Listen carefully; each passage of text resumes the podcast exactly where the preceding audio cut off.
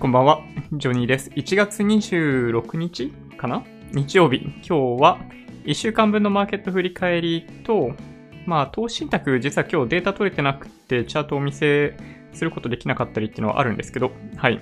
ちょっとその辺を、まあ、振り返りをしつつ、マーケットの振り返りをしつつ、まあ、いくつか主要ニュース出てますよね。明日の朝、ちょっとね、マーケット荒れそうな感じがあるんで、その辺の新型ウイルス、新型肺炎か、についてのお話っていうのもやりながら、今日はちょっと進めていきたいなと思ってます。はい。このチャンネルではいつもマーケットの振り返りや主要ニュースの解説、投資の tips などをお届けしています。もしよろしければチャンネル登録をお願いします。はい。ちょっとね、あのー、心配ですね。新型ウイルスがとにかく心配でしょうがない。そう、あのね、直近、直近、ちょっとね、夕方までしかニュースを終えてないんですけど、全世界で、えー、感染者数2000人を超えたみたいな感じのニュース、ニュースというか記事が出てきてますよね。ちょっとこれはね、結構心配だなと思うんですけど、ちょっと待ってくださいね。えー、っと、新型肺炎の患者、世界で2000人超人、中国国内の死者56人ということになってます。これ今日のお昼の段階ですけどね。患者が688人増えて1975人。うん。いや、本当にね、あの、死亡してしまった方の人数も15人増えて56人ということで、もうちょっとね、全世界に広がってしまっているみたいなことを、はい、ね、うん、ちょっとね、あのー、一部楽観的なコメントとかもありますけど、ちょっと僕はね、あのー、ブレーキかけられてないというか、そんな感じがしてます、正直言って。中国国内に関しては、すでに、チベット自治区を除く全国30の省や市などで、えっと、肺炎、新型肺炎の患者が、あの、確認されているということなので、で、もしかすると、この実際の人数っていうのは10倍かもしれないなと、やっぱり思いますよ。多分皆さんも思ってますよね、これね。で、日本に関してでいくと、今現在、そうですね、今現在東、東京とか日本に関しては4人ですかね。はい。で、今日は愛知県で1人確認されたということだったので、まあ、本当に、まあ、武漢からの旅行者らしいんですけど、まあ、国内にかなりの大人数がやっぱり春節ということもあって入ってきている。でまあ、中国の、中国共産党とか、まあ、中国の政府が武漢制圧にかかっているわけですけど、出入りが自由だった段階で団体の旅行先になっていた、まあ、タイとか日本とかっていうところにはやっぱかなりの人数が入ってきているようですね。これを見る限りだと。で、病院に行った人に関してはそんな感じですよ。そう、病院に行けば、ね、行ってくれるといいんですけど、多分行ってくれてない人の方が、まあ、はるかに多いというか、10倍ぐらいいるかもしれない。症状がそんなに深刻ではないっていう人も結構いるらしいです。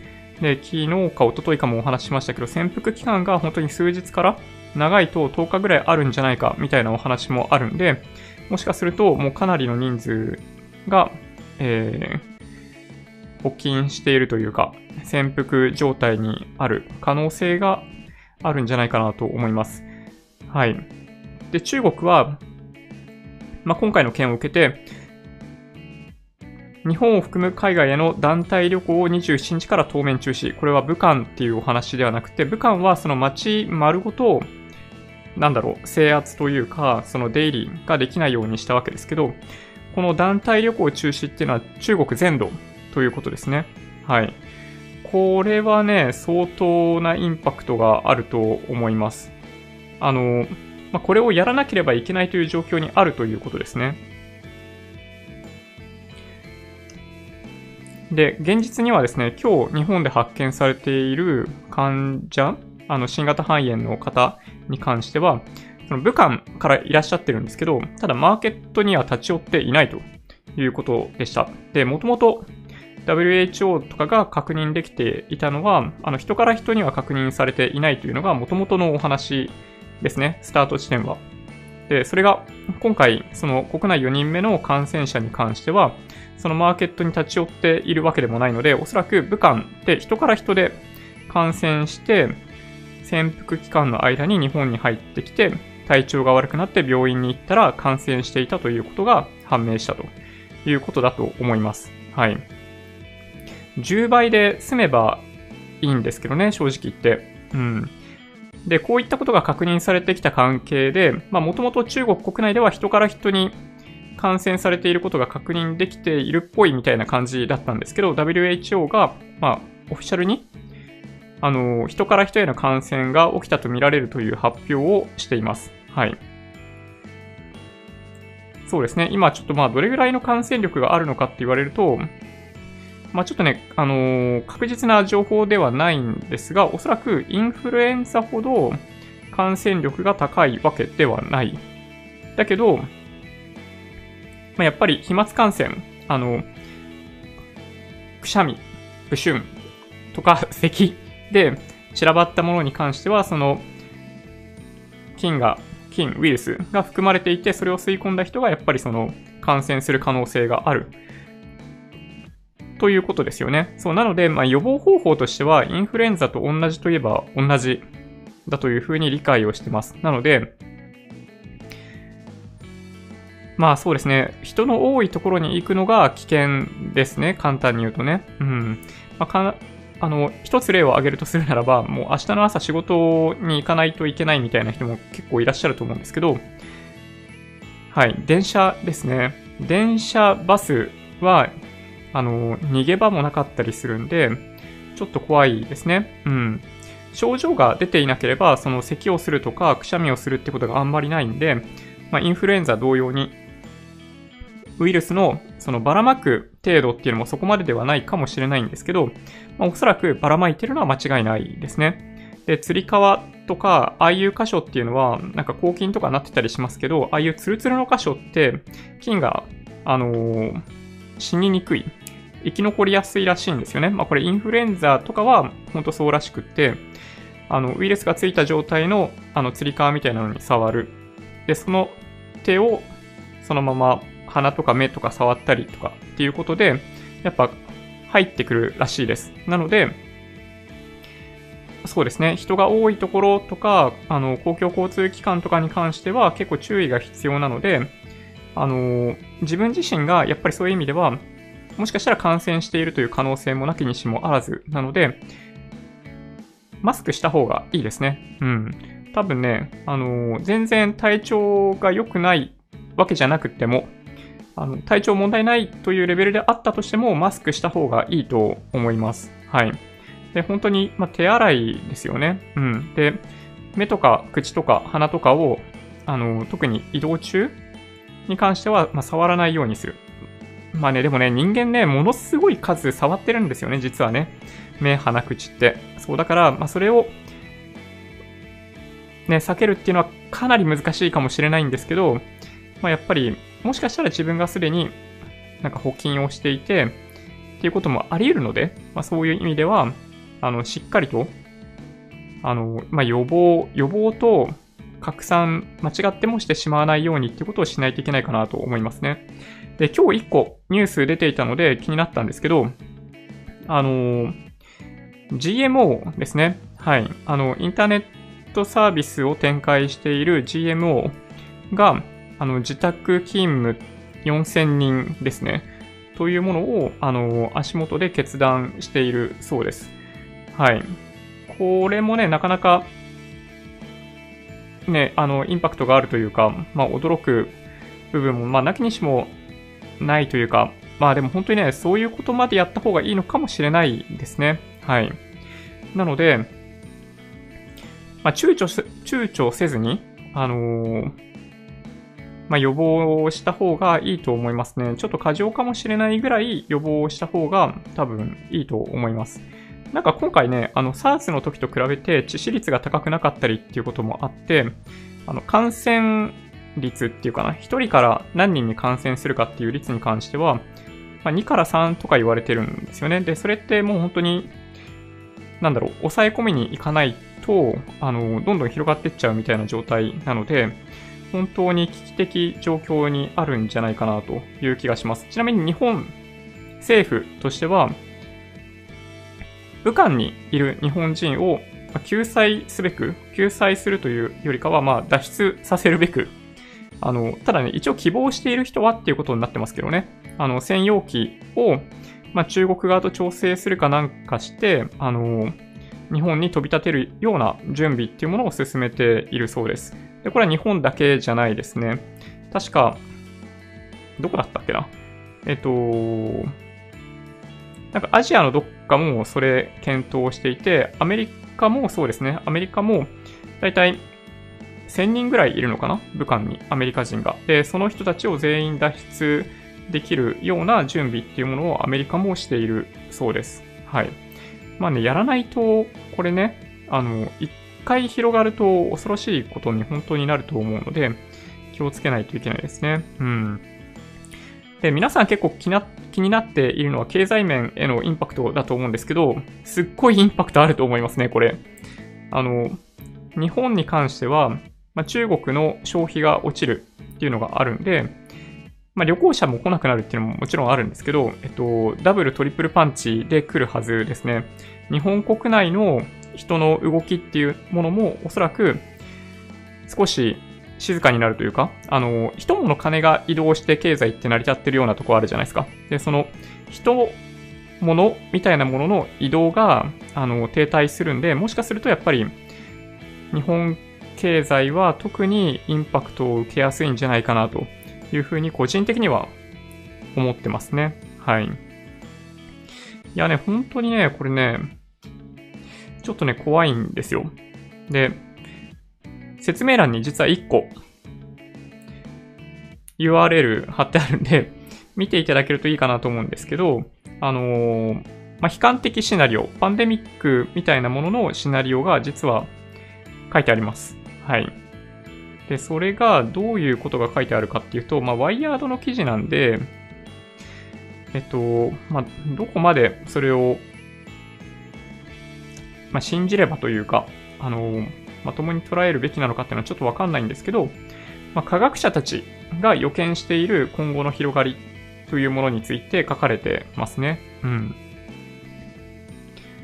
そうですね。えっと、今現在、武漢で確認されている感染者数は実際の5%に過ぎないんじゃないかという話をしてますね。さっきちょっと10倍ぐらいいるかもしれないみたいな話をしましたけど、あの、このワイヤードの記事で書かれているのは、むしろ20倍いるんじゃないかっていう話ですね。で、まあこれワーストシナリオなのかもしれないですよ。あの、悲観シナリオかもしれないですけど、14日後には、もしかすると、武漢の感染者数が19万人を超えるというような、えー、とことも書いてありますね。まあ、これは本当にそういう意味では、まあ、わかんないですね。正直言って、あの、まあ、どこまで、まあ、参考程度にみたいな記事でしかないわけですけど、あくまでワイヤードなんでね。うん。で、これまで数十人が死亡、感染者数は数百人を超え、えっと、数都市の2000万人以上が隔離政策の対象になっているということなんですね、今現在。まあだから、ま武漢だけではないみたいな状態ですよね。はい。で新型コロナウイルスの感染の中心地である武漢で確認されている感染者数は5%に過ぎないと1月24日に、えー、アメリカに拠点を置く研究者チームが発表しています。まあ、あくまでそのチームが発表しているということなんで、WHO が別にそんなことを言っているわけではないですよ。なので、感染者数は実態として報告されている440人ではなく、もしかしたら1万2000人ぐらいいるかもしれないと。で、それを元に感染が進むと、14日後にさっきお話ししたような人数がもしかしたら感染してしまう可能性があるということみたいですね。はい。で、ここで書かれているもう一つのシナリオ、まあ、今後のお話なんですけど、2月初旬には中国の他の都市でさらなるアウトブレイクが発生し、外国への感染が拡大、そして武漢での感染症例数は爆発的に増加するという悲惨な展開というものがあの、まあ、彼らのその研究チームによる、あの、予測モデルっていうものは出しているそうです。はい。ま、これがね、本当にね、結構怖くて、まあ、WHO だったり、この NHK ニュースウェブとかに出てきているものに関してでいくと、感染する人数っていうのは1人に対して、あの、2、3人ってことなんですけど、あの、3.6から4人とかっていうのが推定されるみたいなニュースも出てきていて、はい。まあ、結構状況としては、まあ、怖いというか、このワイヤードの記事はそういう意味でいくと、あの、悲観しないようだと思うんですけど、まあ、そういうところまでちょっと考えた方がいいのかもしれないですね。はい。で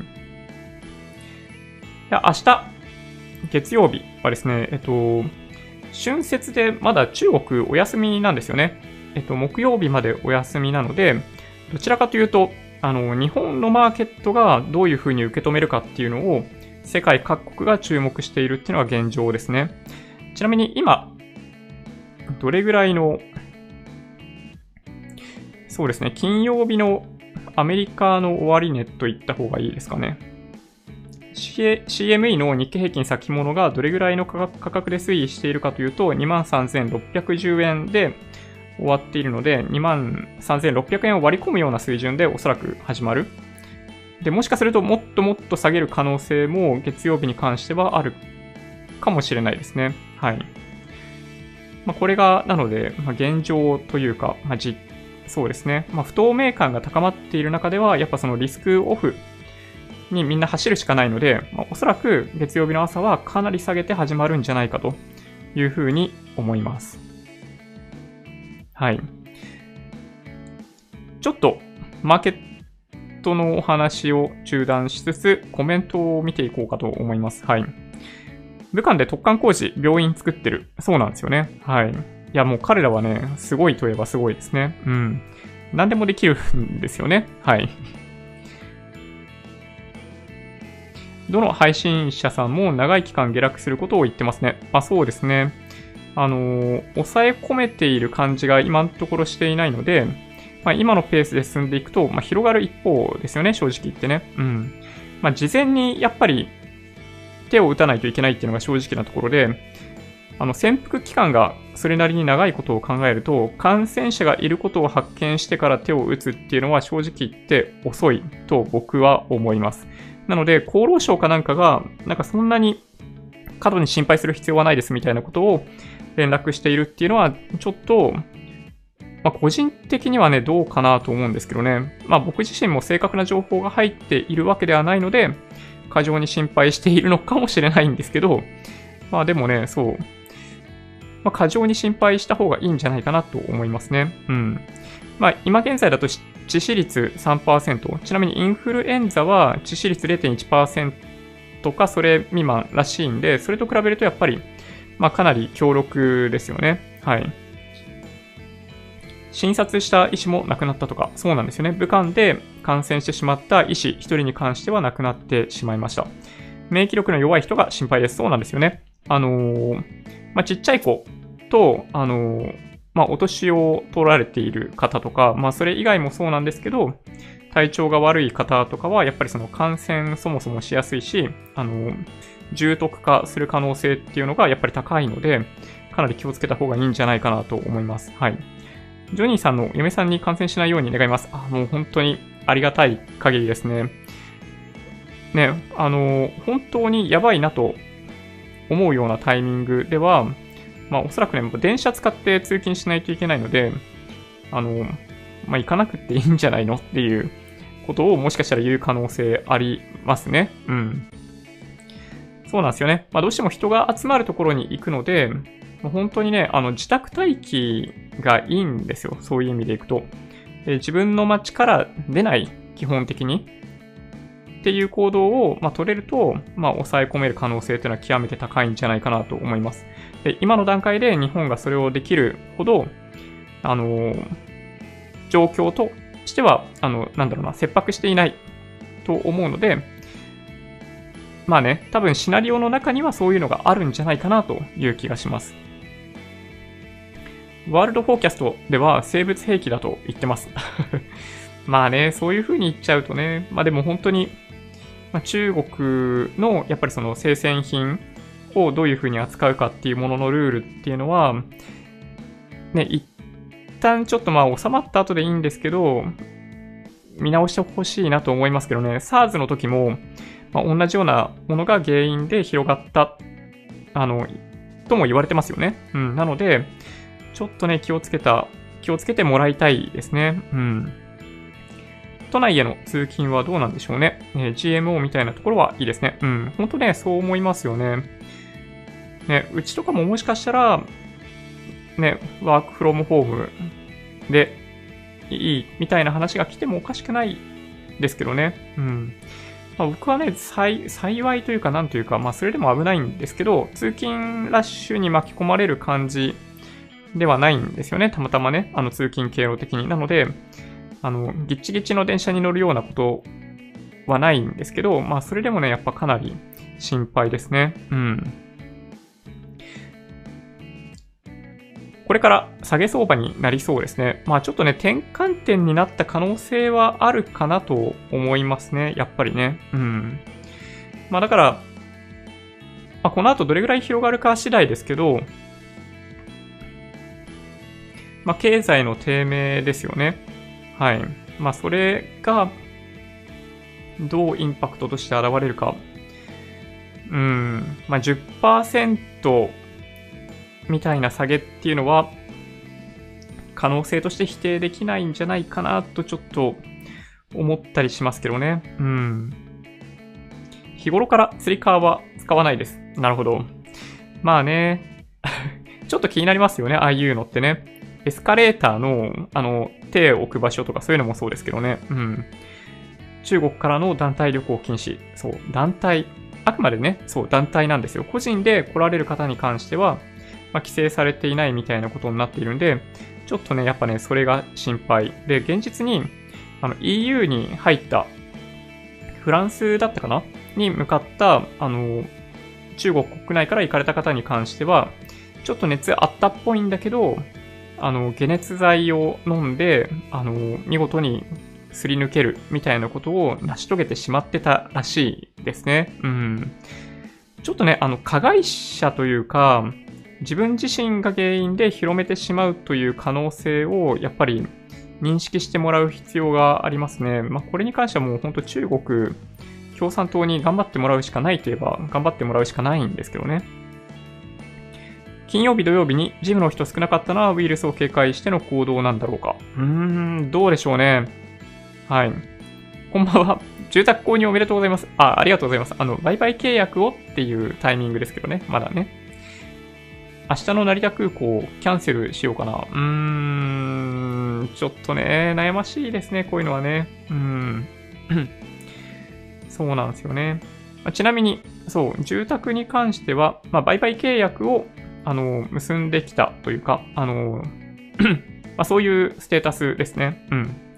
まあ、事前審査が先週の段階で終わっていたので、あの、いわゆる重説、重要事項説明書だったり、付帯設備表みたいな内容とかを一通り確認して、昨日は、まあ、それにね、2、3時間かかっちゃったんですよ。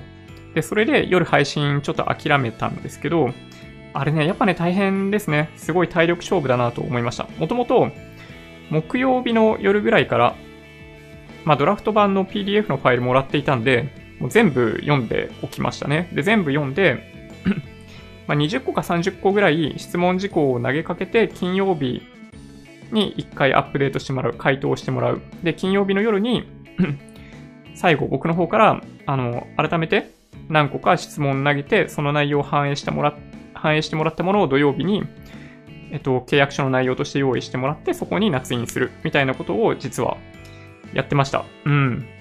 いやー、すげー大変でしたね。うん。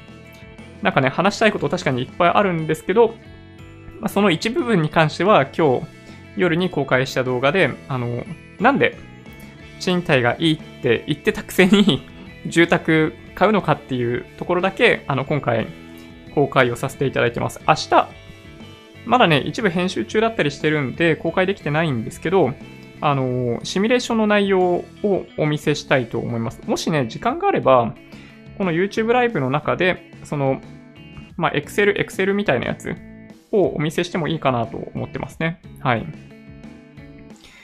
エタノール持参です。ああ、なるほど、なるほど。そうか。でもそういうレベルですよね。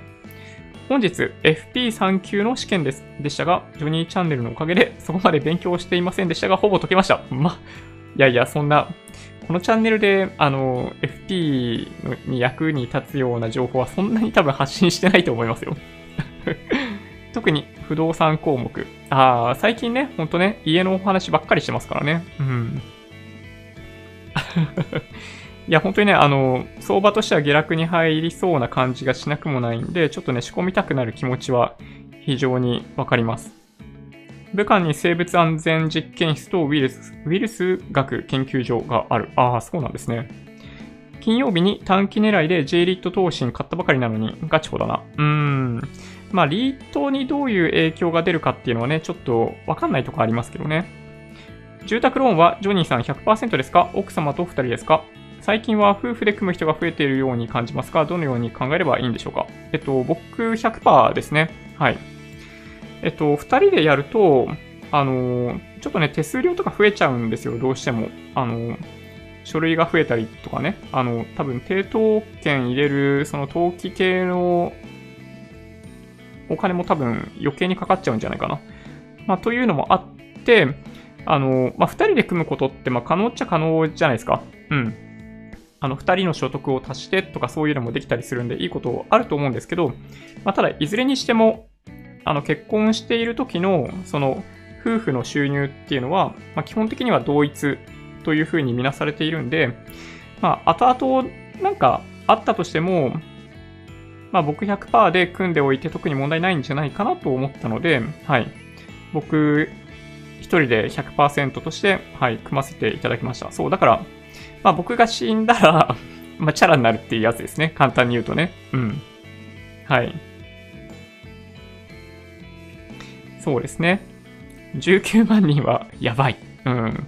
いやね、ちょっとね、どこまで本当かわかんないですよ。アメリカの研究チームが出している情報なので、まあ、悲観シナリオだという気がするんですけど、ね、本当に、まあ、なくはないですね。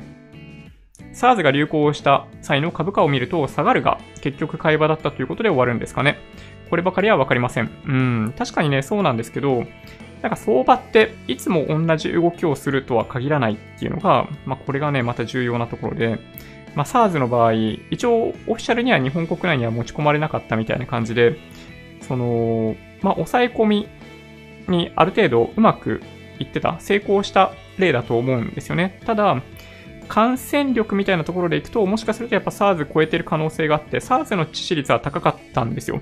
だから、それはやばかったんですけど、致死率が3%と SARS ほど高くはないんだけど、感染力の高い今回の新型コロナウイルスに関しては、SARS と比べると抑え込みに失敗している。すでに世界各地に、あの、ね、あんな勢いで広まってしまっているっていうことを考えると、そう、ちょっとね、前回と同じような行動を取るべきなのかと言われると、ちょっと怪しいなという気がしますけどね。はい。感染力と致死率はインフルと同じくらいってツイッターで見ました。ああ、感染力と致死率って、なんかその、まあ、トレードオフっていう言い方がいいのか悪いのかあれですけど、今回の件に関しては、感染力はやっぱりインフルエンザと比べるとそこまでではないちなみに風疹とかはインフルエンザとかよりもさらにはるかに高い感染力を持ってるらしいですけどね。うん。で致死率はインフルエンザよりも高い。感染力低くって致死率はインフルエンザより高いっていうのが今回の新型ウイルスの実態だと思います。はい。突貫工事中止になった。ああ、そうなんですね。水資源の問題。へえ、そうだったんですね。結局昨日無事ハンコですね。はい。ハンコを やってきました。うん。特に問題なかったんですか？うん。えっと、問題があった箇所に関しては、全部指摘をしましたね。そう、先ほどお話ししたように、まあ、2往復ぐらい、その前にやり取りをさせていただいたんで、そうですね、修正できてました。もうね、昨日、昨日じゃない、先週の金曜日とかは、だからそういう意味でね、すごい、だから、寝不足みたいな状態になってて、うん、ちょっとやばかったですけどね。うん。まあでもね、あのー、なんだろうな。まあ、買い主、売り主にとって不利にならないように、例えば、手付金解除期日っていうものをあの変更してもらったり、あとは、あの、付帯設備表の中の網戸の項目が、なんだろう、問題ないというふうになってたんですけど、内見した時に、まあ、僕自身が、なんだ、窓を開けた時には、あの、ちょっと破けてたんですよね。で、それを知っていたんで、えっと、これ直してくれるってことですか？みたいな質問とか、あの、いくつか、そうですね、あの、良い変更を追加させていただきましたね。僕にとってはね。僕らにとってはね。うん。なので、うん。まあ一応良かったかなと。後で問題になるくらいであれば、やっぱりこの重要事項説明書は、本当に隅から隅々、隅々まであの読み込んで内容更新する。内容更新したり変更してもらうっていうのがやっぱ重要なことだと思いますね。うん。契約書をあんまね、読まないで反抗しちゃう人多いらしいんですよ。でも、やっぱね、後から、え、そんなの知らなかったみたいなことでトラブルになるケースっていうのがそれなりにあるらしいので、中身については本当に読み合わせを、に付き合うみたいな感覚ではなく、あのー、全部理解するみたいなつもりで、やった方が本当はいいですね。僕は一応そういうつもりで、一通り理解したつもりになってます。はい。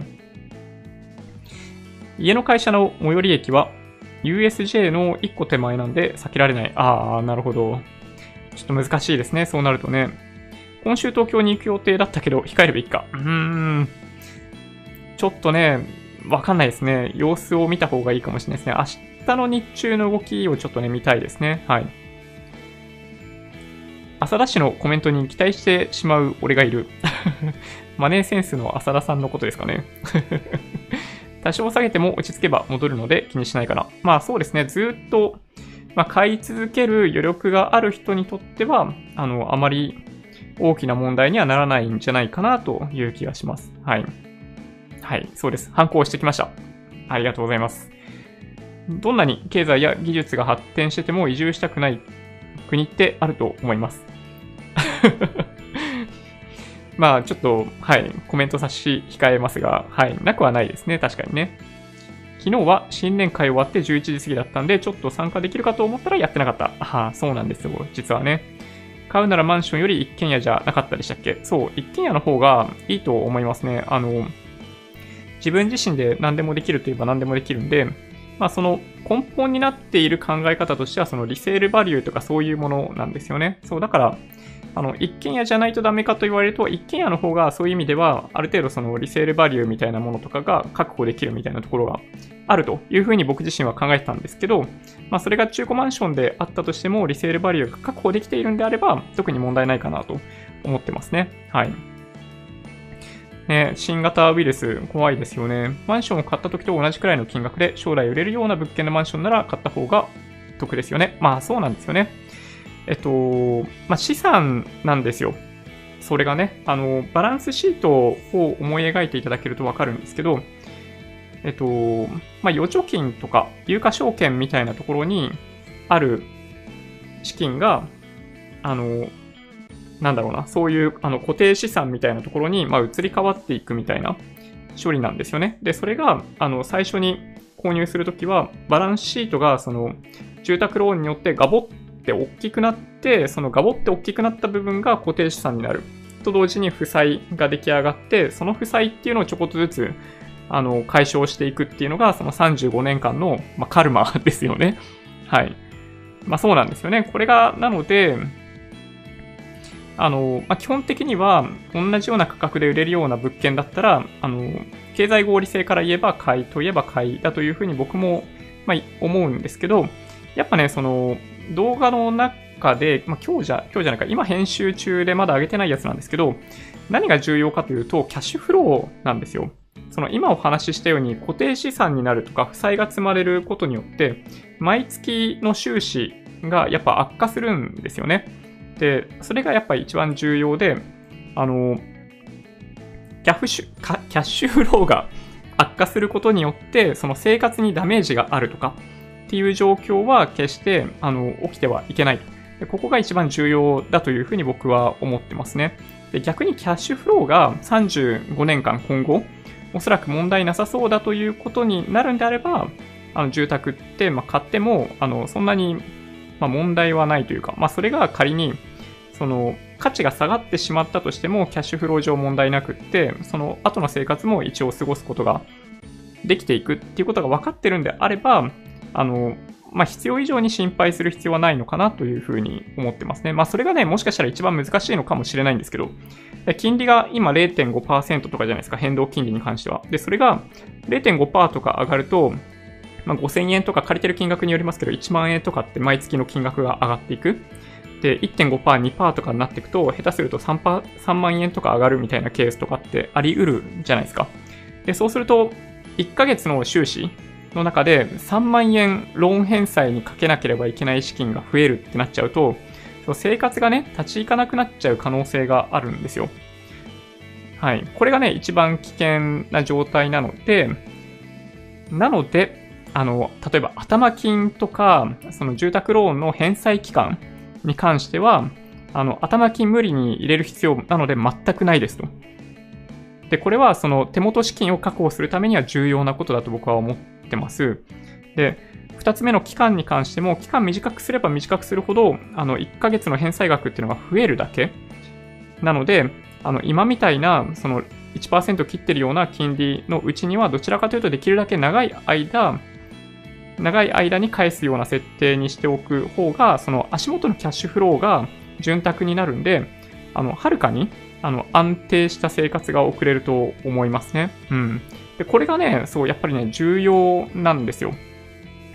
建物の価値がね、上がるか下がるかって、まあもちろんありますよ。経済合理性からすれば、そのリセールバリューが、まあ、上がるないし維持してくれることが非常に重要ではあるんですけど、その生活できるかできないかっていうことの観点からすると、実はそこって最優先ではなかったりするんですよね。うん。なので、まあ多分ね、その30歳ぐらいの頃だったら、あんまり、なんだろうな、余裕がなかったと思うんで、僕自身も、あの、買うっていう選択肢はまるでなかったと思いますね。うん。まあでもその頃はね、無知だったんで、買っちゃってたかもしれないですけどね。うん。まあ逆に言うと、まあ一人暮らしをずっとしてたんで、そう、まあ買うという選択肢はね、おのずとなかったっていうだけですね。うん。いやー、そうなんですよ。なかなかね、この住宅トピックは、このほんと1週間で一気にインプットをした自分自身でも、あの、大量に YouTube とかも 見たし、あの、ググっていろんなブログとかも調べたし、はい。一般的になんとかっていう期日はこれぐらいであるべきとかね。あの、重説で注意しなければいけないところは何なのかとかっていうのをもうすっごい調べましたね。はい。いや、めちゃめちゃ疲れました。いや、でもね、はい。まあ、本審査これから通さないといけないんで、まあ、つつがなく本審査、住宅ローンの本審査通ったらいいなと思ってますね。はい。マンションって出口が難しいですよね。うん、そうですね。まあ、出口戦略、やっぱね、考えなく、考えないといけなくって、まあ、それが、その買った物件が20年後、30年後に、あの、買いたいと思われるような物件なのかどうかっていうのは、やっぱね、あの、意識した方がいいと思いますね。あの、建物そのものは、例えば RC とかだったりすれば、全然問題ないんですよ。その数十年経ったところでね。むしろ今よりも、あの、コンクリートから水分が抜けて、あの、耐震性上がってるぐらいだと思いますね。マンションとかに関しては。そう、価値が基本的には建物部分に関してはやっぱ下がっていくんで、そう、それが一体ね、どれぐらいのスピードで下がるか、ね、維持できたら嬉しいんだけど、で駅地下とかだったりすると場合によっては価値がむしろ上がっていく可能性があったりするんで、まあ、そういう物件を基本的にはやっぱ狙い撃ちしていきたいなというとこですよね。はい。いや、本当にね、悩ましいですけどね。うん。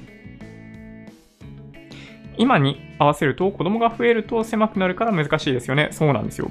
大きくなったら出ていくから広すぎるのもダメですしね。そうなんですよね。はい。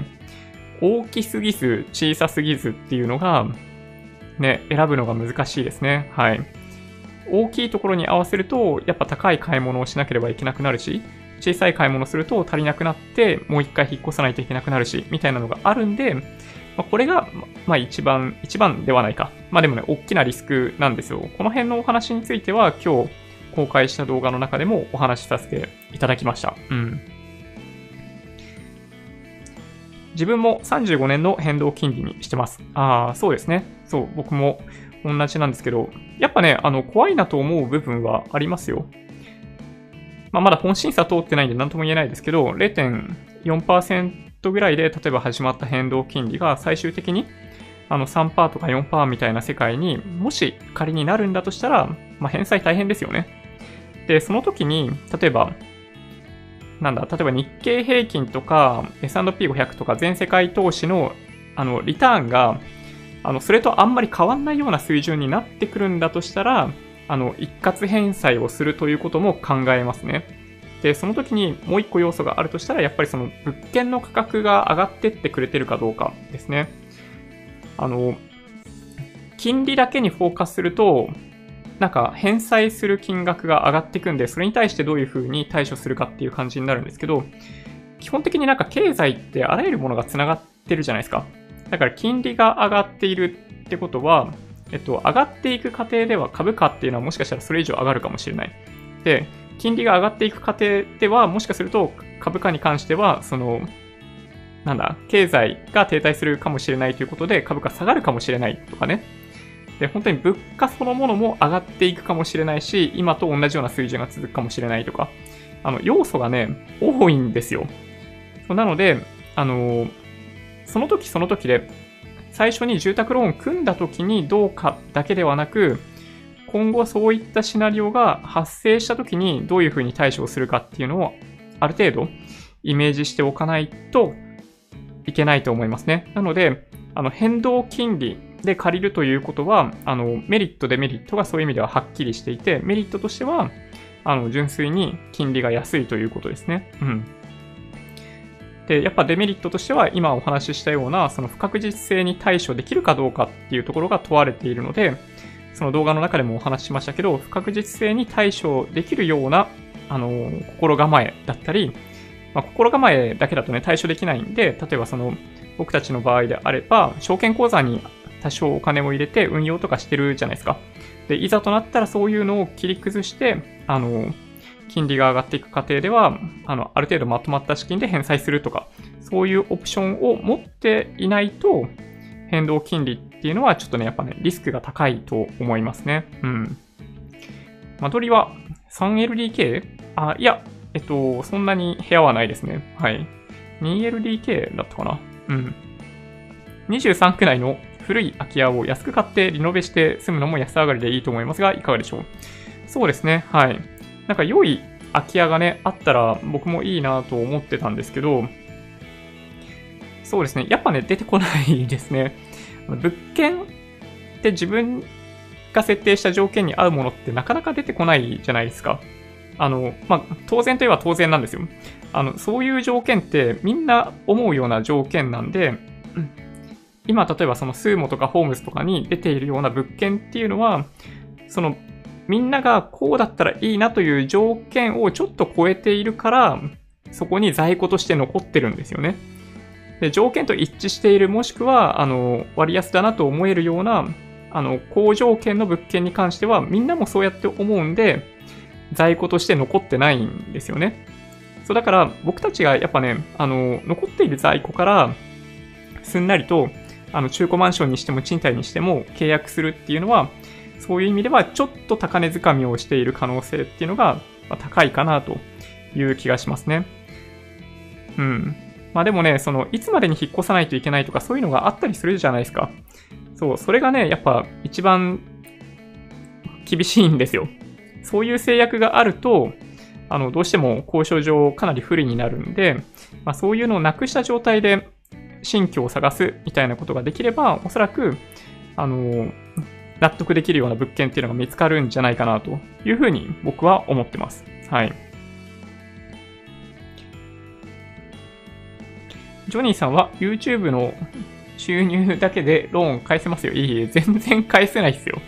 あの、YouTube はね、そんなに、あの、実は、うん、結構ね、あの、じ前にもお話ししましたけど、あの時給換算するとね、ひどいもんですよ。うん。あの、これは本当に真剣に考えないといけないなと思っていて、はい。あ、まあまあ、ここでそんなにお話しする話題ではないかもしれないですけど、うん。まあちょっとね、はい。まあ、引っ越しの過程でもそういうのはちょっとどういう風にしていこうかっていうのを考えていたりします。はい。借入利率より高い利回りで運用できれば返済を早める必要ないよね。そうなんですよ。おっしゃる通りですね。そう、これがね、そう、いわゆるイールドギャップと呼ばれるもので、そうだからね、まあ、それをやるには自分自身で資金がないといけないんですよね。うん。ここがポイント。だから資金がない状態で、あのー、家を買うっていうことは、やっぱそういう意味では、そう、それだけで、まあ、あ、ちょっとね、リスクといえばリスクなんですよ。うん。はい。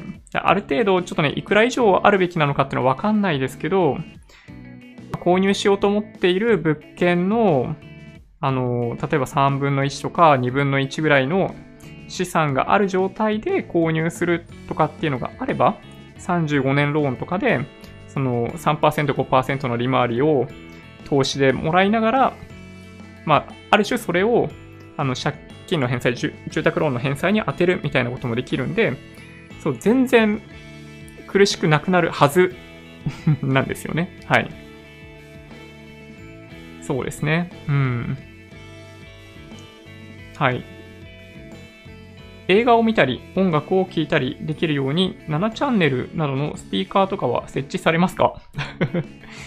いや、多分ね、そこまではしないんじゃないかなと思いますけどね。うん。あの、まあ、ちょっとね、悩みますけど、そういうのって。あの、どちらかというと、まあ、less is more というか、これミース・ファンデル・ローへの言葉なんですけど、そういう、まあ、シンプルなものであればあるほどいいみたいなまあ、ただね、あの、レスイズモアの真髄は、その、物が少なければいいかっていうとそういうわけじゃないんですよ。あの、ミニマリストと、だからその、シンプルイズベストとかレスイズモアみたいな考え方とそういう意味ではちょっと違くって、あの、まあ、ジョブズが言ってるような、そのシンプルに考えなさいみたいなことっていうのも、あの、ミニマリストみたいなものとは違うんですよね。まあ、彼らはその中身ではものすごい複雑なことをやっていたとしても、ユーザーインターフェース上ではシンプルにする。見た目上はものすごいシンプルな状態にするっていうことが重要なので、そうですね。あの、ちょっと話だいぶ逸れてますけど、あの、できるだけ、あの、家の中は、あの、シンプルな見た目にしていきたいと思いますね。機能的には、そういうのちょっとね、憧れますけどね。うん。まあでもね、追ってって感じかな。やっぱり、一旦今と同じ機能をそのまま新居に移すということを考えてますね。うん。債券が金利に逆相関なのが困りますね。うん、まあそうですね。まあただ、まあ、株と債券の動きが逆になってくれればみたいなところはありますけどね。はい。まあ、もしかしたら、これ見ていただいている方の中にも、キャッシュ代わりに、例えばその国内債券、野村 BPI 関連の、なんだろうな、投資信託とかを持っていらっしゃる方は、まあ、明日もそういう意味では、まあ、そこが、あの、クッションになってくれるんじゃないかなという気がしますよね。うん。まあ、こういう時に、やっぱその債券っていうもののありがたみというか、そういうのを感じますね。将来実家に住む選択肢はありますか？えっ、ー、とですね、親がですね、あんまりそういう意識がないんですよ。あの、ここが実家だみたいなのがね、一切ないんで、はい、多分、ないと思いますね。何か知らない限りは、あの、一緒に住みたいとお互いに思っていないっていうのが、まあ、我が家ですね。はい。マンション買う場合は、ジョニーさんみたいに1年くらいかけた方が割安物件見つけやすそうですね。ああ、でもね、そうだと思います。やっぱり、相場感を知るためには、一定期間やっぱ見続けないとわかんないですね。まあ、これね、だから、ある種株とかと同じな気がしますけどね、昔、個別株とかね、あの我慢しきれずに結構買っちゃったりとかして大体後悔しますけど、長い期間見つめていることができた銘柄に関してはやっぱり良い結果になりやすいので、ま、おそらく物件を探すときにも、ま、3ヶ月、半年とか、自分が出した条件で出てくるのかどうかみたいなことをやっぱ見続ける必要があるんじゃないかなと思いますね。はい。YouTube の収入でお寿司食べれますか？お寿司食べれるか？まあ、1ヶ月に1回ぐらい食べれるんじゃないですかね。はい。そんな感じですよ。うん。まあだから、あ、でもそれいいですね。あの、いいコメントですね。ありがとうございます。そういう形で、ね、あの、自分自身にご褒美みたいな感じにしてもいいかもしれないですね。はい。新居近くのスタバはチェック済みですか？そうですね。はい。あの、改めてチェックさせていただきました。はい。やっぱりね、あのなんだろうな。まあ、サードプレイスですね。僕にとってもスタバはやっぱサードプレイスだったりするんで、一応チェックしてます。ただ、まあ、新居に関しては、まあ、家の中でもある程度作業しやすくなるんじゃないかなと思っているので、あのー、今ほど通うとか、はしごするみたいなことは まちょっと減るかもしれないですね。うん。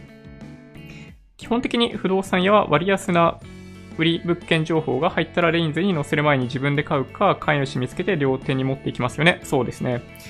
はい。まさしくですね。そうこれが、あの、不動産投資もそうなんですけど、あの、個人投資家が不動産投資を、まあ、僕の想像ですけど、十中八九、なんかうまくいかない理由として挙げるのは、この辺が理由ですね。うん。不動産屋さんとかって、そう、出す必要ないんですよ。儲かる物件があるんなら。自分のところでやればいい話で、それをわざわざね、あのー、売りに出すとかっていう必要はね、本当にないんですよ。そういう投資用不動産とかっていうのは特に。で、実需を示すような住居用不動産に関しても、やっぱり基本的には両手取引をやりたいというのがあるんで、そう、必死こいてね、そう自分のところでね、見つけ、見つけてこようとするんですよ。で、本当に割安な物件っていうのがあると、不動産屋さんって自分たちでリノベーションして、例えば2500万で買って、それを3500万で売るとかね。250万とか300万ぐらいでリフォームして、それに利益乗っけて販売するみたいなことを、まあ、彼らはやるんですよ。そうだから、個人投資家というか、個人が本当の意味で割安な物件を見つけられるかと言われると、多分、無理だと思いますね。そんなお宝みたいなものはおそらく眠っていないという前提に立った方がいいんじゃないかなと、はい、いう気がします。はい。はい。ジョニーさん、質問です。えー、築浅の注文住宅が結構中古で出てますが、どんな人が手放してるんですかね？ああ、そうなんですね。そうなんだ。うーん、どうなんでしょうね。なんで手放さないといけないんだろう。それはいつも以上に手放している人が多いってことですかね。どうなんだろう。なんかね、ほとんど僕の場合、戸建て住宅出てこなかったんですよね。1年経っても、あの、本当にね、一件も出てこないようなレベルだったんで、そう、戸建てはね、諦めたんですよ。そういう意味でいくと。はい。いやー、ちょっとね、なんででしょうね。もしかしたら、まあ、その地域特有の理由とかもあるのかもしれないですけどね。数も見たら徒歩10分、築10年以来、えらい高い。あー、まあでもね、そうですよね。東京都内は本当に新築のマンションの販売価格7000万超えるみたいな状態になってたりするんで、めちゃめちゃ高いですよね。そう、だから、あの、安い物件探すのはね、本当にね、あの、体力勝負ですね。はい。スタミナがないと絶対無理だと思います。ただ、あの、早く売らないといけないとかそういう理由があってて出している売り主さんがいることも事実なんですよ。で、例えばですけど、その、なんだ？売り主側の不動産屋さんがそんなに営業力を持っていないような不動産屋さんだった場合には、レインズに載せる前に両手取引するための買い主さんを見つけることができなかったりとかして、あの、出てくるんですよね。そういう物件が出てくる。で、そういう物件を、やっぱね、買いに行くということができたら、みたいな感じですね。うん。まあでもこれはね、本当に、わかんないですよ。うん。あの、もしかしたら10年、20年経ってみないと、本当にあれが割安だったのかどうかっていうのはわかんない。で、僕が今回契約した物件に関しても、割安だったのかどうかっていうのは本当に誰もわからないので、まあそういう意味では、あの、ちょっと時間経ってからね、なんか本当に暗い顔をしてたら、はい、失敗したんだなって思っていただけると いいんじゃないかなと思います。はい。不動産投資を煽るチャンネルとか本とか、ドヤ顔でやってる人を見ると残念です。あー、でもね、本当に結構多いですよね。うん。あの、まあ、YouTube とかもそうですけど、ブログとかも含めて、そう、あの、不動産投資進めている人結構いらっしゃるんですけど、不動産投資はすごい難しいと思いますね。あの、どれぐらい難しいかっていうのは、なんだ？あの、まあ、いくつか有名な不動産系のチャンネルあったりするんで、まあ、そこを見ていただけるといいかもしれないですね。あの、もふもふさんとかも、あの、どれぐらい難しいかっていうことを本当に説明してくれているので、ああの辺の人たちの話は、あの、実、体験から来ている感じがやっぱしますね。うん。そうですね。赤ちゃん生まれたら YouTube どころではなくなるかもしれないですね。まあそうですね。うん。ちょっとね、想像が未だについていないので 多分ね、あとまあ2、3ヶ月したらなんとなく、あれやんないといけないなとか思うかもしれないんですけど、まあでもね、その記録を取るみたいな意味でも、できるだけあの動画とかを活用していきたいなと実は思ってます。はい。不動産屋に直接〇〇の条件なら〇〇万円で買うみたいなことを伝えておいて、割安な物件売ってくれたりしないですかね。ああ、でも、狙っている、例えば駅とかがあるんだとしたら、あの、やっぱその地元の不動産屋さんとかにやっぱ事前に行っておいて、そういう物件出てきたら、あの、連絡お願いしますっていうのはありだと思いますね。うん。これ結構ね、まあ、賃貸でもそうなんですけど、ありだと思います。先ほどお話ししたように、その、まあ、契約、契約によってその何日以内にレインズに載せるっていうものの基準違うんですけど、やっぱね、賃貸だったとしても、その中古マンションとか、まあ中古物件なんでもいいんですけど、にしても、あの、どんな不動産屋さんだとだったとしても、まあ両手取引とかやっぱしたいんですよね。仲介料を他の業者に持ってかれるのってやっぱ嫌なんで。なので、そう、あの、事前にその地場で最も強い不動産屋さんに声をかけておくっていうのはありだと思いますね。うん。ちょっとね、ハードル高いかもしれないですけどね。うん。らしいですよ。はい。100日後に死ぬワニ見てますか？え、ちょっと見てないですけど、何ですか？小説か、ドラマか、映画か、なんかそんな感じですかね。うん、気になる。今より短時間になっても続けてほしいです。ああ、いや、僕もね、続けたいと思ってます。はい。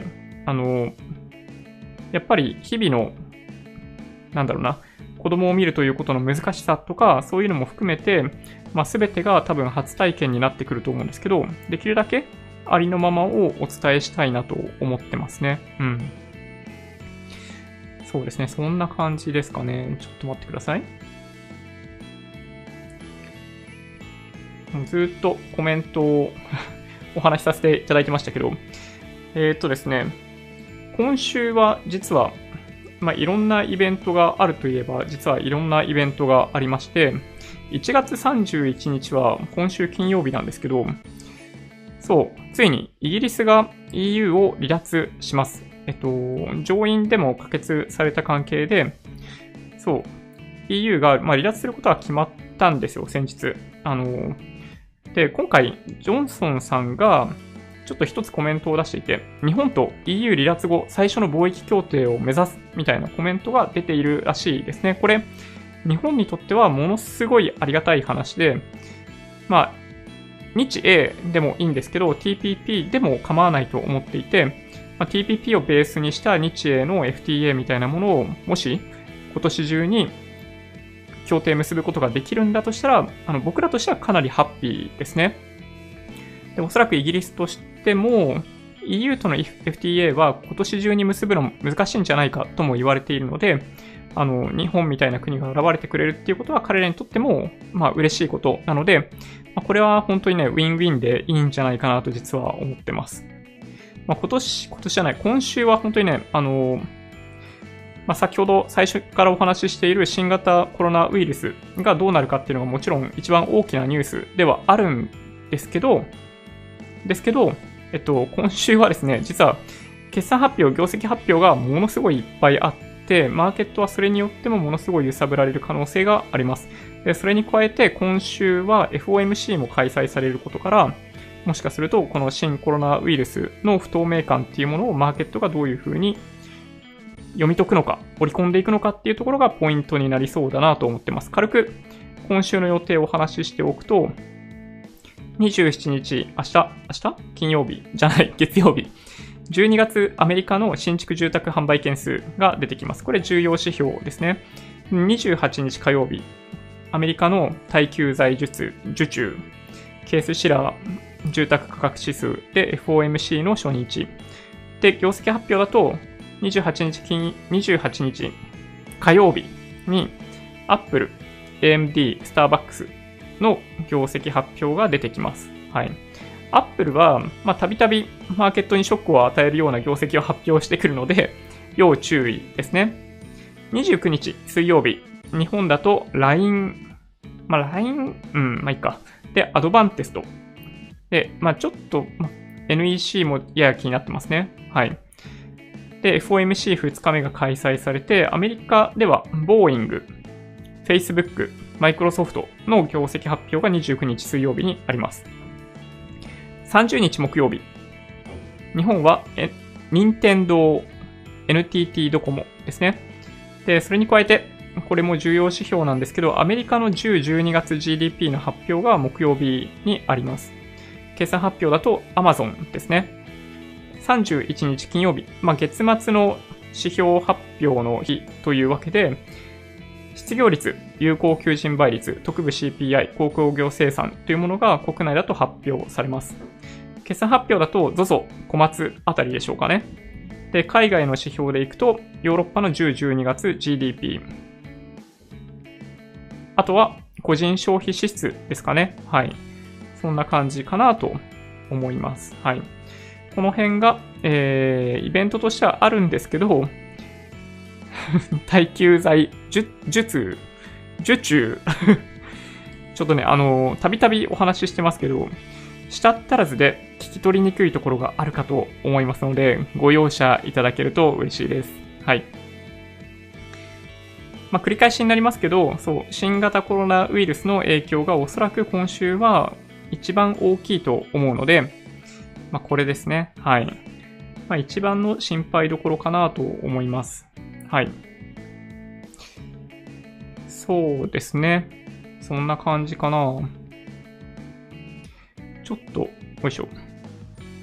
今週は投資信託について詳細にお話しするような機会というのがなかったんですけど、まあ、ランキングだけちょっとさらっと見たいなとも思っていて。まあでもあんまり変わり映えしないですかね。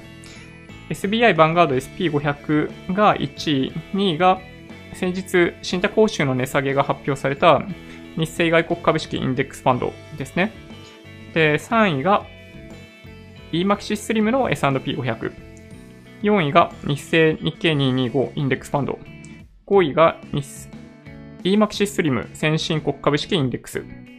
6位が SBI 日本株4.3倍、4.3ブル。7位がひふみワールドプラス。8位がブラジル株式ツインアルファファンド。これ誰が売ってるんだろうね。うん。ちょっとこれよくわかんないですけど、はい。たびたびこれ入ってますね。うん。で、9位。アイフリーレバレッジナスダック100ですね。はい。レバレッジ効いてるってのもありますけど、ね、過去1年間リターンとんでもない数字ですね。プラス81%。うん。で、10位が、えー、グローバル3倍3分法ファンドですね。で11位、マキシスリムバランス8資産 ,8 資産均等型。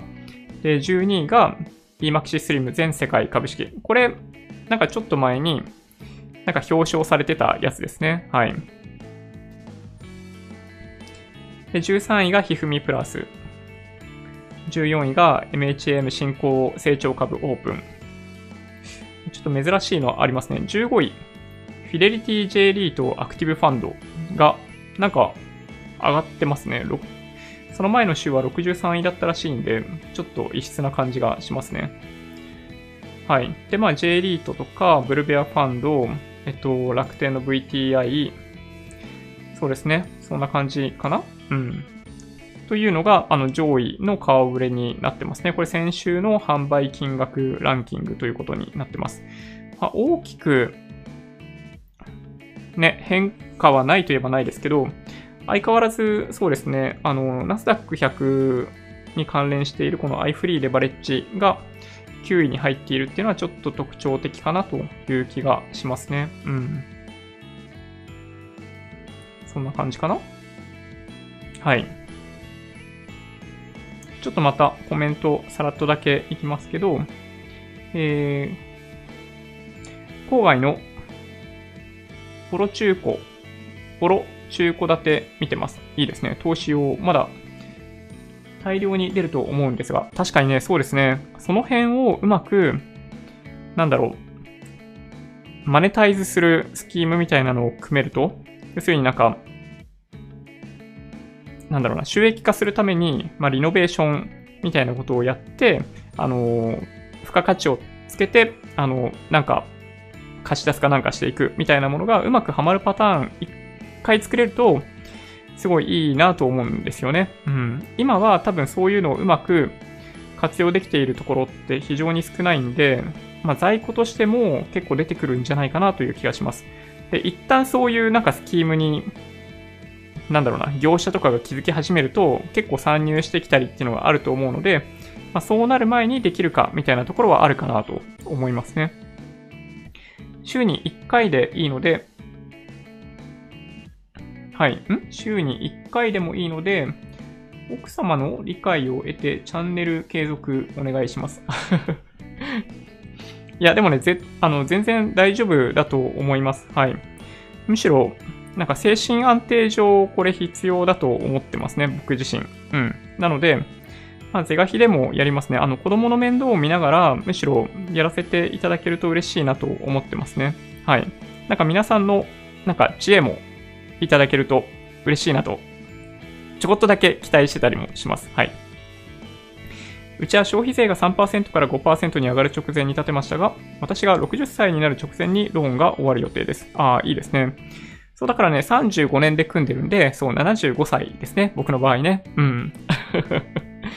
まあそこまで働いてるかどうかは、あの、なんだろう。まああんまり関係ないというか、まあそんな感じですね。最初にお話ししたように、まあ、だから収入があってもなくても、できるだけ長くした方が、あの、経済的にはメリットがあるんで、長くしてます。はい。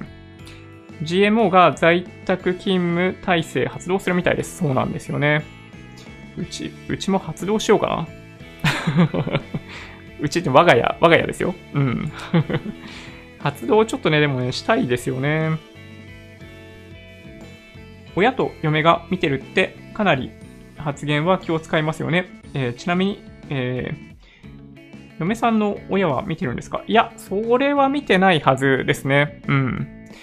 あの、聞かれてないので、やってるとは言ったことはないですね。うん。基本的にはね、聞かれなければ言わないですね。これ会社でもそうですね。同僚の人たちも基本そうですね。そう、聞かれない限りは、ない。今まで一度もそういう意味では、あの、こういうチャンネルやってるんで見てくれないかみたいなことを言ったことは一度もないはず。うん、みたいな感じですね。うん。明日以降、アジアは日本市場しか空いてないから、売りは東京市場に集中するだろうね。中国人もヘッジで東京で売るしかない。そうなんですよね。はい。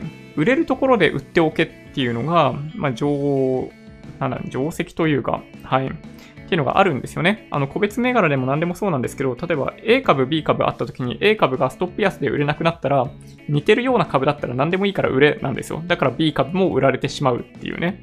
そう、これが明日の日本のマーケットでは発生する可能性がかなり高いんじゃないかなと思いますね。うん。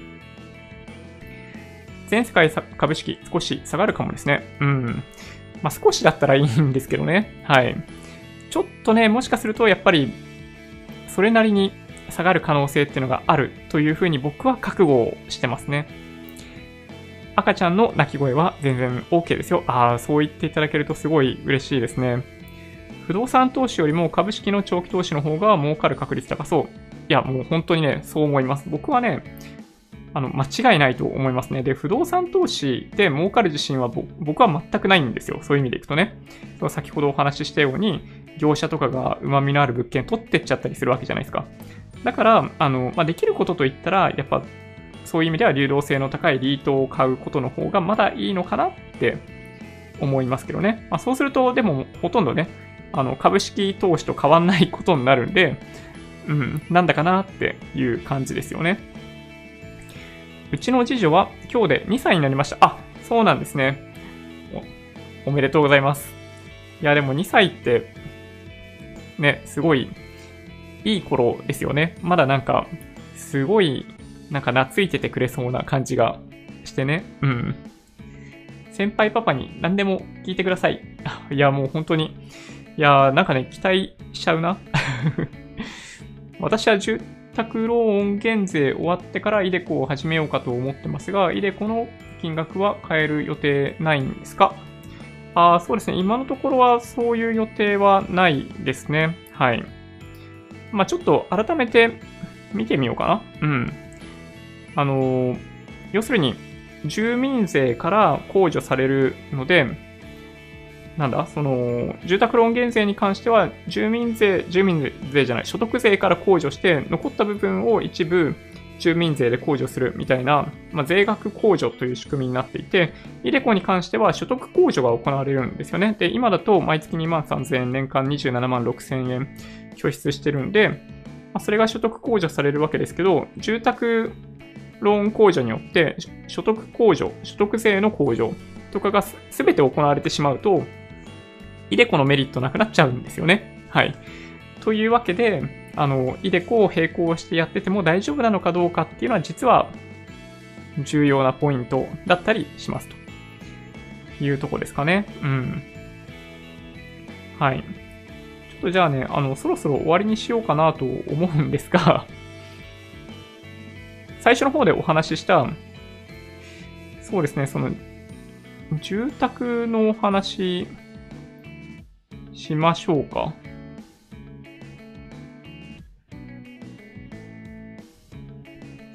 えー、っとですね。どれだっけな。ちょっと画面切り替えますね。まあ、今編集中なので、明日公開できると思うんですけど、あの、どういうお話をしたかというと、まあ、こういう表があってですね、まあ、上が、あのー、中古物件を買う、購入する方で、下が賃貸ですね。で、賃貸は、すごいね、シンプルなんですよ、計算が。例えば今の資産が、ま500万あるっていうこれ仮定なんですけど、これはま一緒ですね。あの、購入する場合でも賃貸で借りる場合でも一緒。で、500万ある状態で、あの、家賃15万のところを借りた場合にどうかっていうシナリオですね。で、この時に、あの、家賃、住宅用の資金、毎月の資金と投資用の資金を合算した額っていうのを、まあ、ここに用意してます。これ仮に15万っていう風にしていて、まあ、要するに、まあ、15万円分フルで家賃に使ってしまうっていうケースが、まあ、このベースラインになっているケースで、まあ、これでいくと、35年後にこれがどうなるかっていうと、支払い総額は35年間で6300万円になりますと。まあ、家賃を単純に35年間分払っただけといえば払っただけなんですけどね。で、元本500万円で、あの、投資に回せるお金がこのケースだとないっていうパターンですよね。あの、15万円フルで家賃に使っちゃうパターンなんで、そうすると、この500万や、この500万円が、この後、あの5%で毎年毎年増えていくっていうのを繰り返すと35年後2800万になってるっていうのが、この、まあ、ベースとなるシナリオになってます。で、この家賃15万っていうのが何なのかっていうと、物件を買う方に関しては3000万っていうのをちょっとね、このシミュレーションは、では使ってるんですよね。で、これね、非常に難しいとこなんですよ。あの、3000万円の物件で買った時の住居と同じグレード同じ条件のものを賃貸で借りようとすると結構ね、高い金額になるんですよ。家賃かなり高くなる。だけど、その、賃貸を利用することのメリットって、その、ある程度グレード下げたり、その生活の質に合わせた、あの、家に引っ越すとかそういうのが可能だったりするんで、どちらかというと現実的にはややグレードの低い、あの、賃貸だった場合には12万で生活をするみたいなことを想定して計算を実はしています。でそうすると、毎月3万円の投資用の資産が入ってくるんで、スタート時の500万円プラス毎月3万円投資っていうのがあると、35年後には金融資産が6200万になるっていうのが、ま、これが賃貸のケースなんですよね。で、今編集中ではあるんですけど、あの、どういうことを動画の中でお話ししているかというと、中古物件を買う場合に、まあ、3000万のものを買いますと。で、諸経費が、まあ、結構かかるんですよね、諸経費がね。その、物件買うときって。そうなので、あの、だいたい5%から10%って言われている諸経費っていうのも、あの、積んであります。で、諸経費も住宅ローンで賄うという前提。で、物件価格に対する5%を手付金として、こっちに関してはキャッシュで支払うっていうことを前提に手付金を設定してますと。で、固定資産税がだいたい年間で10万円ぐらい、管理費、修繕費が毎月3万円弱みたいなものをえっと、シミュレーションで出していくと、借入れ額っていうのは、この3000万ちょっとになるんですけど、毎月の返済額が8万円弱。ということになるんですよね。で、まあ、これはあくまで金利0.5%で計算しているので、まあ、ちょっと楽観シナリオなんですけど、まあ、一応そんな感じに計算ができますと。で、そうなった場合に、住宅、住宅というか、まあ、住宅ローンに対しての支払い額っていうのが、35年間かけてトータルで3400万、3400万円出しているとかね、あの、こういう数字を全部出していってます。ちょっとね、時間が遅いんで、あの、全部お話しすることはできないですけど、500万円あった資産に対して、毎月毎月、15万円っていう、あの、月の予算から、その返済とか、あの管理費、修繕費とか、そういうのを引いて残った分を投資に回すっていうことをした場合、金融資産が35年後にどうなってるのかっていうのを出したりしてます。で、こうやって比べてみると、あの、まあ、ここ5600万じゃないですか。で賃貸の、賃貸の場合6200万だったりするんで、金融資産だけ見ると、やっぱりそういう意味では賃貸の方がおそらく、あの、良さそうな感じがしますと。で、もう一個まあ、要素としてあるのは資産って観点で見ると、その3000万円で購入した物件が、まあ、いくらになるかですよね、35年後に。で、これ0.5%で毎年毎年の価値が下がっていくっていうのを前提にすると、35年後は2500万なんですよ。で、これぐらいで済んだら、むしろサクセスケースだというふうに思ってて、はい。まあ、500万円ぐらいしかあの価値が下がっていないんで、ラッキーだと思うんですけど、まあ、これがほとんど価値がなくなってっちゃったりっていうことがあると、まあ、余裕で賃貸の方が経済合理性があるということになったりするんですよね。はい。で、まあ、実際には、あの、株式、運用のリターンがどれぐらいかとか、まあ、その購入した物件の価値がどれぐらいの勢いで下がっていくかとか、まあ、借り入れの金額をどれぐらいにするかとか、期間どれぐらいにするかとかによって、この金融資産が35年後にどうなっているのかっていうのが変わってくるんですよね。で、この辺を、なので、はい。動画の中ではご説明をさせていただいてます。はい。という感じです。なので、多分明日公開できると思うので、あの、もしお時間がある方は見ていただけると嬉しいなと思っています。はい。じゃあそんな感じですかね。今日はまあ、マーケットの振り返りというよりかは、えっと、今週1週間を見通したときに、おそらく一番重要なニュースというか、あの、インシデントというか、になるであろう、新型コロナウイルスのお話を主にさせていただきつつ、はい、コメントとかも、まあ、かなり読ませていただきましたけど、はい、皆さんとコミュニケーションを取りながら進めさせていただきました。はい。そんな感じですかね。はい。今週は、えー、YouTube ライブできるだけやるつもりなんですけど、31日に関しては飲み会があった気がするので、お休みしたいと思ってます。その他の日に関しては問題なければできるんじゃないかなと思っております。はい。そんな感じでしょうか。うん。よいしょ。Twitter、Instagram のアカウントもあるんで、もしよろしければフォローお願いします。音声だけで大丈夫という方は、ポッドキャストもあるんで、そちらもサブスクライブお願いします。もし、今日の動画が良かったって方は、高評価ボタンをお願いします。合わせてチャンネル登録していただけると嬉しいです。それでは、ご視聴ありがとうございました。バイバイ。